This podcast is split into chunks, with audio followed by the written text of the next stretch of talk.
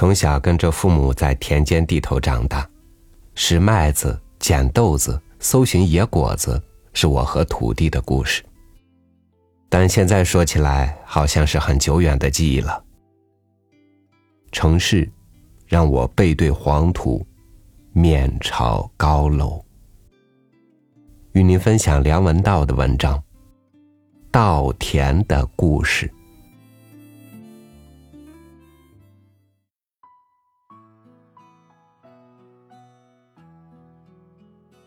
我们很容易就会忘记自己其实是吃米的人，尤其在香港，一般市民几乎是没有见过稻田的，没见过禾苗如何长高结实，更没见过收割打谷，只看到一袋袋的白米包装的干干净净，整齐的排在超市市场的货架上头，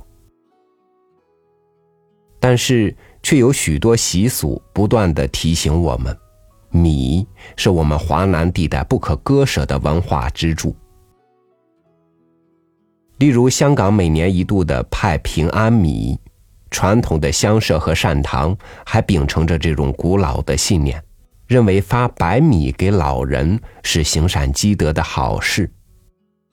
而那些去忍受住日晒雨淋之苦，花了去大半天时间去排队的老人家，除了得点便宜之外，心里想的，也就是随着那包白米而来的庇佑了。最近绿色和平做了一个很有意思的展览，叫做“我的土地，我的稻米，我的生命”，把照相机分发给五位云南农民，请他们任意拍摄自己的工作、伙伴与生活。他们拍出来的照片十分有趣。因为我们通常看到的是游客与摄影师在这片美丽土地上制造出来的标准影像，却从未见过这些习惯在镜头前现身，特别是连相机都没拿过的农民眼中的稻田与小区。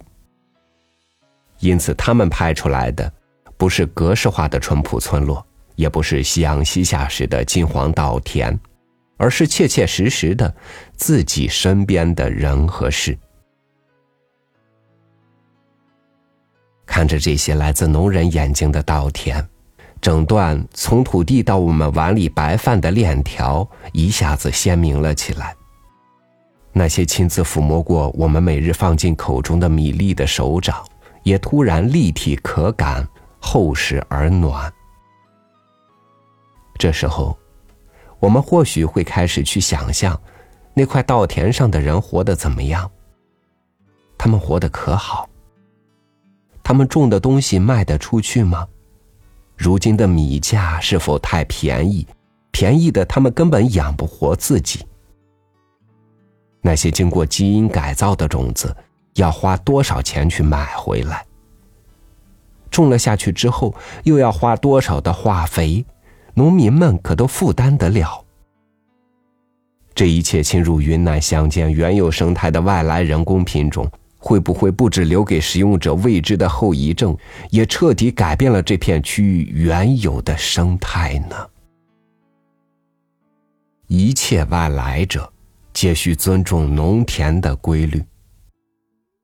即使是政治运动闹得最凶的年代，也不例外。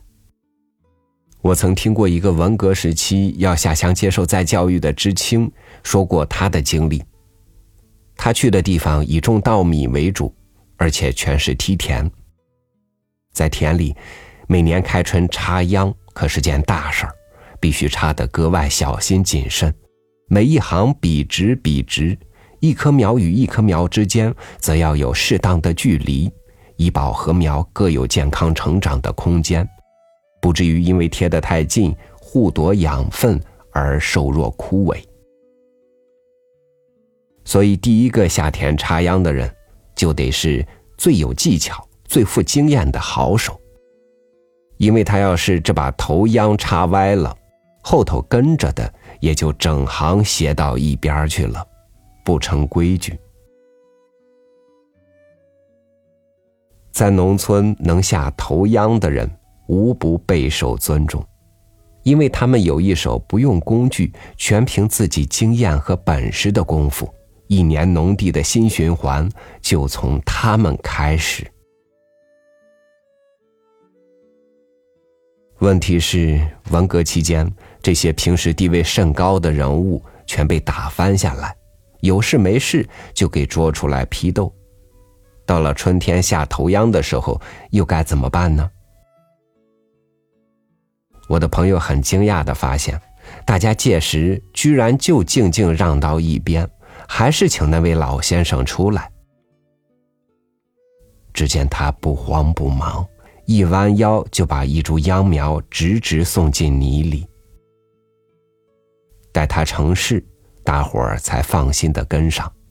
一行插完，他老人家便不再劳动，坐到一旁闲闲的点了口烟，一边乘凉，一边看着其他人继续辛勤工作。哪管他运动闹得天翻地覆。农田有农田的秩序，能者称王。